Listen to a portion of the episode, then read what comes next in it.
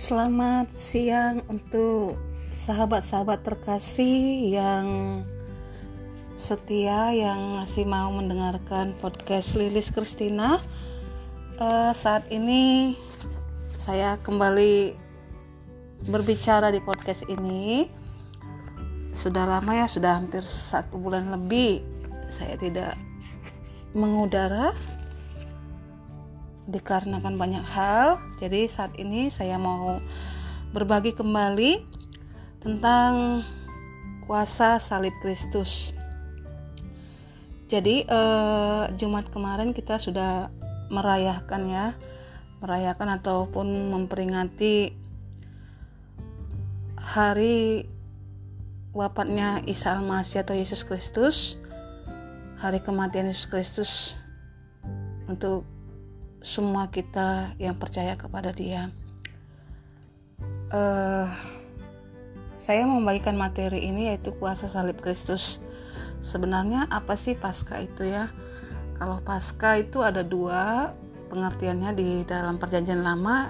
Pasca itu dikatakan Yesus wafat pada saat domba-domba pasca Yahudi dikorbankan di Kenisa atau Bait Allah.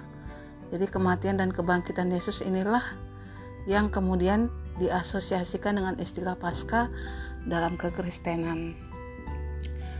Tapi kalau Paskah dalam perjanjian baru pengertiannya itu pembebasan umat manusia dari dosa, menunjukkan kasih, anugerah dan kuasa Allah yang luar biasa. Allah meluputkan umat miliknya dari kutuk dan maut membebaskan orang percaya dari perbudakan dosa, serta memberikan kepastian kebangkitan kekal akhir zaman melalui kebangkitan Kristus. Jadi hari ini eh, hari Jumat kemarin adalah hari wafat Masih ataupun Yesus Kristus dan hari ini adalah hari kebangkitannya. Umat Kristiani yang percaya kepada Yesus Kristus itu merayakannya hari ini hari di mana Tuhan bangkit kembali dari kematiannya dan hanya Tuhan Yesuslah yang Yesus Kristus sendiri sajalah yang yang mati dan bangkit kembali gitu ya jadi tidak ada manusia ataupun siapa pun itu ya kalau sudah mati ya mati tunggu nanti penghari penghakiman atau di akhir zaman tapi Yesus sendiri membuktikan bahwa Yesus sudah mati dan dia kembali dia bangkit kembali di hari yang ketiga. Oke, okay? uh, eh, dan hari ini kita berbicara di, uh, dengan materi kuasa salib Kristus. Jadi uh, tujuannya saya membagikan ini yaitu supaya kita memahami dan mengalami dampak dari karya Kristus di kayu salib. Jadi kita bisa mengerti, bisa memahami kenapa sih apa sih arti kuasa salib Kristus itu kenapa sih salib Kristus itu uh, begitu uh, ditakuti ataupun ada uh, ada apa ya pemuka-pemuka agama yang lain yang melihat salib aja itu sudah dianggap apa namanya uh, sudah dianggap murtad gitu ya padahal apa sih sebenarnya kuasa salib itu ya kuasa salib Kristus itu uh, Oke. Kita di Kolose 2 ayat 14 dikatakan dengan menghapuskan surat hutang yang oleh ketentuan-ketentuan hukum mendakwa dan mengancam kita dan itu ditiadakannya dengan memakunya memakukannya pada kayu salib. Oke. E, menurut tradisi, hukum salib atau penyalipan adalah bentuk hukuman mati bagi orang yang dikutuk oleh Allah. Begitu kecilnya sehingga bangsa Ibrani tidak mengenal kata salib, hanya dikenal kata pohon atau tiang.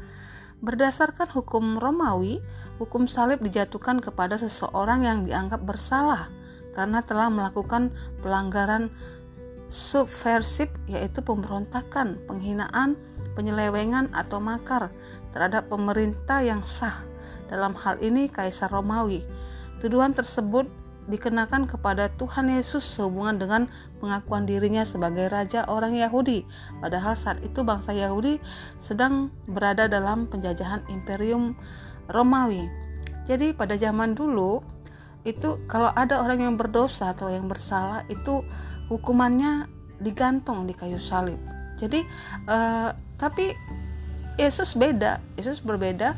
Uh, Yesus itu bukan karena kesalahannya digantung di kayu salib, tapi karena dosa-dosa dan pelanggaran umatnya, umat manusia.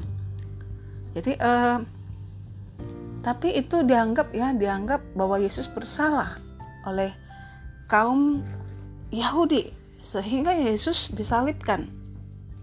Oke, okay. uh, selanjutnya itu di Kolose 2 ayat 15 tadi yang saya sudah saya uh, Kolose 2 ayat 15 berkata uh, ia telah melewati pem, ia telah melewati pemerintah-pemerintah dan penguasa penguasa dan menjadikan mereka tontonan umum dalam kemenangannya atas mereka. Selanjutnya uh, di ulangan ulangan 21 ayat 23 itu dikatakan ya bahwa ini tadi uh, maka ya oke okay, maka janganlah maka uh, di, dikatakan ya bahwa di ulangan dosa ulangan eh Galatia 3 ayat 13 dikatakan maka janganlah mayatnya dibiarkan semalam-malaman pada tiang itu. Tapi haruslah engkau menguburkan dia pada hari itu juga sebab seorang yang digantung terkutuk oleh Allah janganlah engkau menajiskan tanah yang diberikan tanah yang diberikan Tuhan Alamu kepadamu menjadi milik pusakamu. Oke, jadi uh, ayat pendukungnya kembali yaitu di ulangan 21 ayat 23. Oke, uh, selanjutnya uh, mengapa ya? Mengapa? Mengapa harus Yesus gitu ya? Mengapa harus Yesus yang disalibkan? Kenapa tidak nabi-nabi lain ataupun uh, sebelum nabi-nabi sebelum Yesus lahir? Kenapa tidak itu yang disalibkan ya? Uh, jadi kita bisa buka di Yesaya 53 ayat 3 sampai 10 dikatakan itu pertama mengapa harus Yesus karena menggenapi nubuatan. Jadi uh, sebenarnya nubuatan bahwa Yesus yang disalibkan itu sudah ada ya. Sudah uh, tertulis di Perjanjian Lama di Yesaya 53 ayat 3 sampai 10. Kita baca ya. Uh, ayat 3-nya ia dihina dan dihindari orang, seorang yang penuh kesengsaraan dan yang biasa menderita kesakitan. Ia sangat dihina sehingga orang menutup mukanya terhadap dia dan bagi kita pun dia tidak masuk hitungan. Ayat 4, tetapi sesungguhnya penyakit kita lah yang ditanggungnya dan kesengsaraan kita yang dipikulnya. Padahal kita mengira dia kena tulah, dipikul, dipukul dan ditindas Allah. Ayat 5, tetapi dia tertikam oleh karena pemberontakan kita. Dia diremukkan oleh karena kejahatan kita Ganjaran yang mendatangkan keselamatan bagi kita ditimpakan kepadanya dan oleh bilur-bilurnya kita menjadi sembuh. Kita sekalian sesat seperti domba, masing-masing kita mengambil jalannya sendiri, tetapi Tuhan telah menimpakan kepadanya kejahatan kita sekalian. Ayat 7, dia dia aniaya tetapi dia membiarkan diri ditindas dan tidak membuka mulutnya seperti anak domba yang dibawa ke pembantaian seperti induk domba yang yang keluh di depan orang-orang yang menggunting bulunya. Ia tidak membuka mulutnya. Sesudah penahanan ayat 8 sesudah penahanan dan penghukuman ia terambil dan terbuang dan terbuang nasibnya siapakah dan ia diambil ya ia terambil dan dan tentang nasibnya siapakah yang memikirkannya Sungguh ia terputus dari negeri orang-orang hidup dan karena pemberontakan umatku ia kena tulah. Ayat 9, orang menempati kuburnya di antara orang-orang fasik dan dalam matinya ia ada di antara penjahat-penjahat sekalipun ia tidak berbuat kekerasan dan tipu tidak ada dalam mulutnya. Ayat 10. Tetapi Tuhan berkehendak meremukkan dia dengan kesalahan Apabila ia menyerahkan dirinya sebagai korban penebus salah, ia akan melihat keturunannya. Umurnya akan lanjut dan kehendak Tuhan akan terlaksana olehnya. Oke. Jadi uh, di dalam Yesaya 53 ayat 3 sampai 10 itu sudah dinubuatkan bahwa uh, ke depannya Yesus itu akan mengalami hal yang seperti Yesaya 53 ayat 3 sampai 10 katakan. Jadi kenapa harus Yesus? Yaitu karena menggenapi nubuatan. Kedua, kenapa harus Yesus? Karena darahnya tidak bercela, mulia dan berharga. Itu bisa kita buka di 1 Petrus 1 ayat 19. Dan Ibrani 9 ayat 22 dikatakan dan hampir segala sesuatu disucikan menurut hukum Taurat dengan darah dan tanpa penumpahan darah tidak ada pengampunan ya oke? Uh, kenapa harus Yesus lagi? Karena dia tidak berdosa. Jadi 2 Korintus 5 ayat 21 dijelaskan di situ uh, teman-teman dapat membukanya. Dan uh, oke okay, uh, dikatakan dia yang tidak mengenal. Dia tidak mengenal ya. Yang tidak mengenal dosa karena kita supaya dalam dia dia yang tidak mengenal dosa karena kita supaya dalam dia kita dibenarkan oleh Allah ya. Jadi itu dia eh, kenapa harus Yesus ya? Karena dia tidak berdosa. Jadi darahnya itu darah yang sangat mulia berharga itu yang dapat mengampuni setiap dosa dan pelanggaran kita.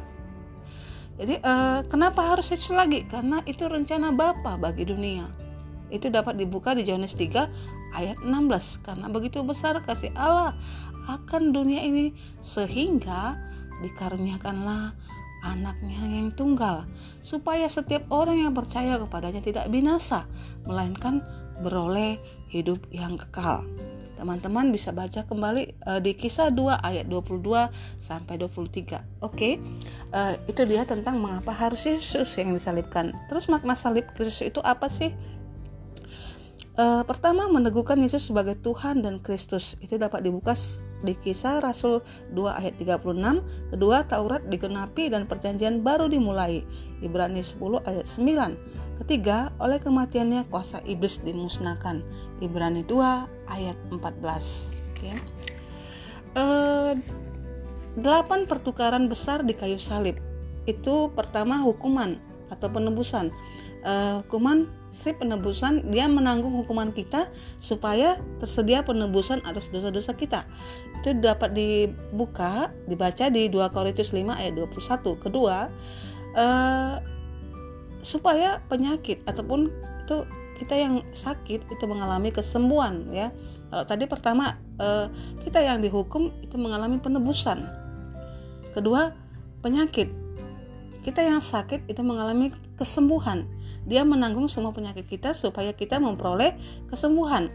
Itu dapat dibaca di Yesaya 53 ayat 4 dan Matius 8 ayat 17. Ketiga, bersalah. Jadi setiap kita yang bersalah itu akan dibenarkan ya. Itulah pertukaran besar di kayu salib ya. Setiap yang bersalah kita yang bersalah dibenarkan. Dia menanggung dosa-dosa kita supaya kita dapat dibenarkan. 2 Korintus 5 ayat 21. Dan selanjutnya yang keempat itu uh, seharusnya kita berada di dalam maut, kita kembali hidup. Dia menempuh maut supaya kita luput dari maut. Roma 6 ayat 23. Dan selanjutnya ayat nomor 5, kita yang miskin itu menjadi kaya. Jadi dia rela jadi miskin supaya dalam dia kita menjadi kaya. 2 Korintus 8 ayat 9. Oke, selanjutnya seharusnya kita yang dipermalukan tapi dia yang dimuliakan. Tapi uh, itu di akhirnya dia dimuliakan. Dia dipermalukan ya seharusnya dia yang dipermalukan. Tapi uh, oleh karena pertukaran di kayu salib dia dipermalukan supaya kita beroleh bagian dalam kemuliaannya. Ya kita yang dipermalukan seharusnya karena dosa-dosa kita tapi itu Yesus sendiri yang di, dipermalukan ya. Jadi dia yang menanggung uh, kesalahan kita beban kita ya supaya uh, kita yang dimuliakan ya Oke, Ibrani 12 ayat 2. 7 penolakan ya. Uh, dia terpisah dari bapaknya supaya kita diterima sebagai bagian dari keluarga Allah.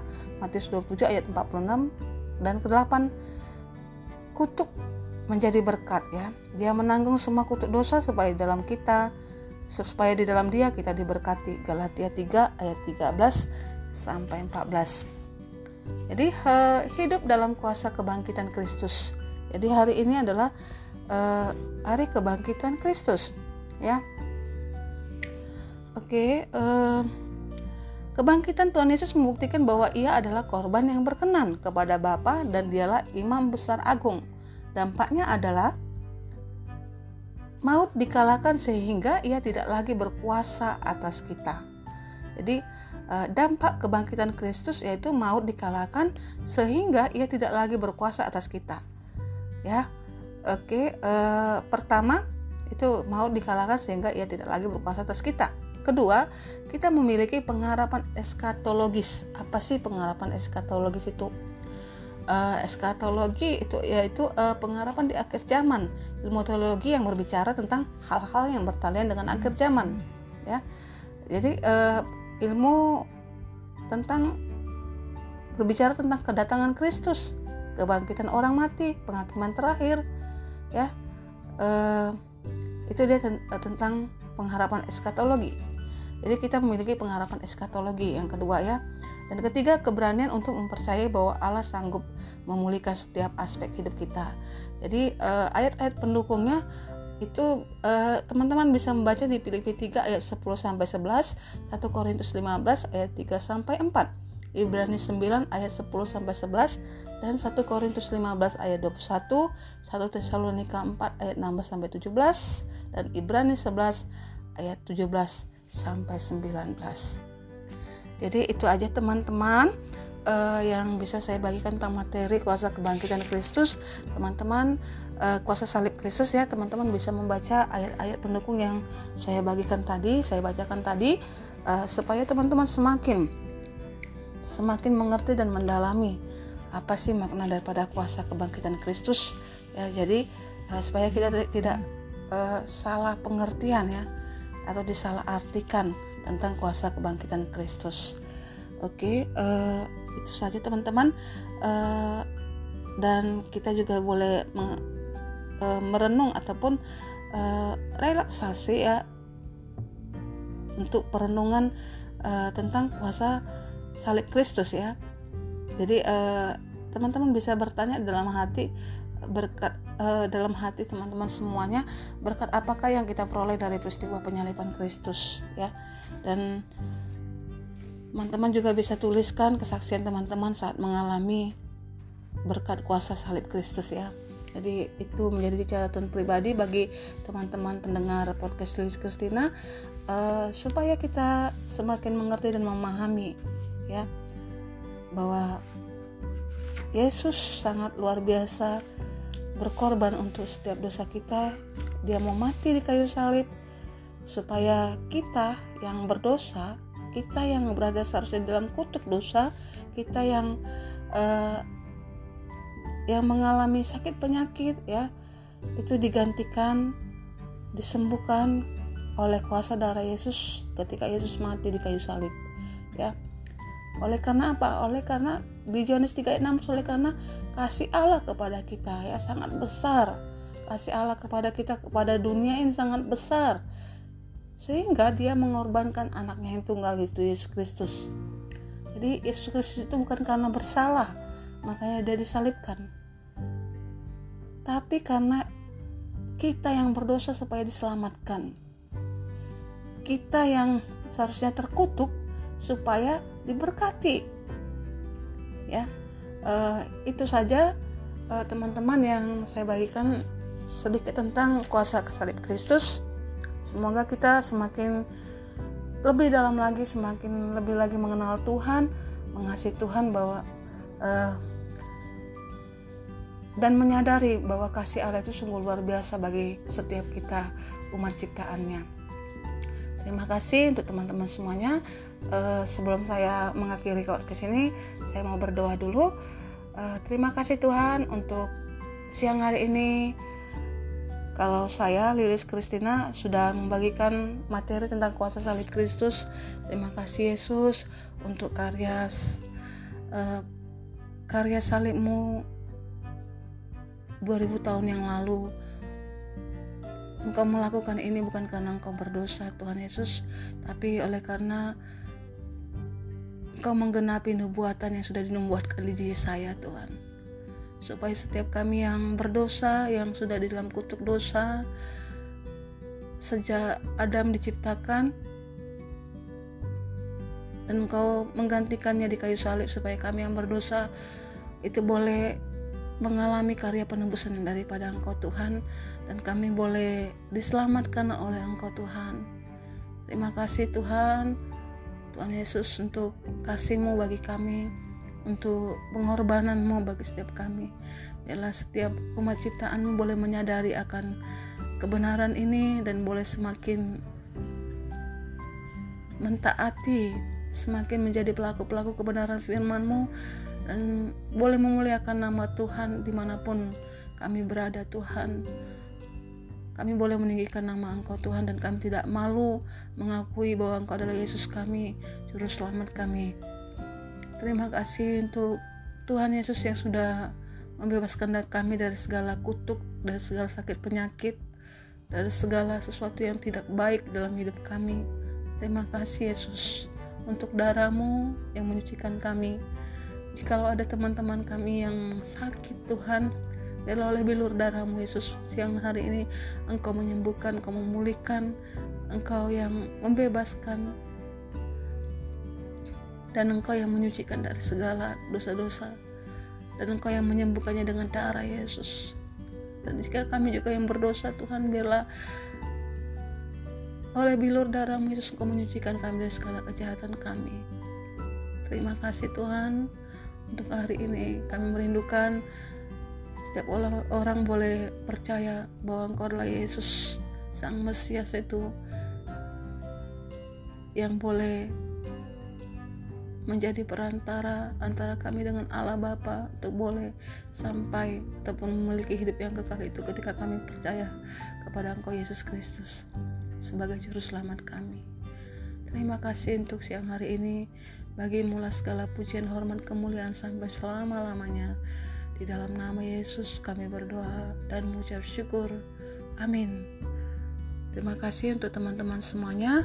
Uh, sampai ketemu lagi atau sampai sampai ketemu lagi lah ya di podcast podcast Lilis Kristina selanjutnya jikalau teman-teman boleh diberkati yuk uh, kasih tahu ke teman-teman yang lain untuk boleh mendengarkan podcast Lilis Kristina terima kasih Tuhan Yesus memberkati kita semuanya.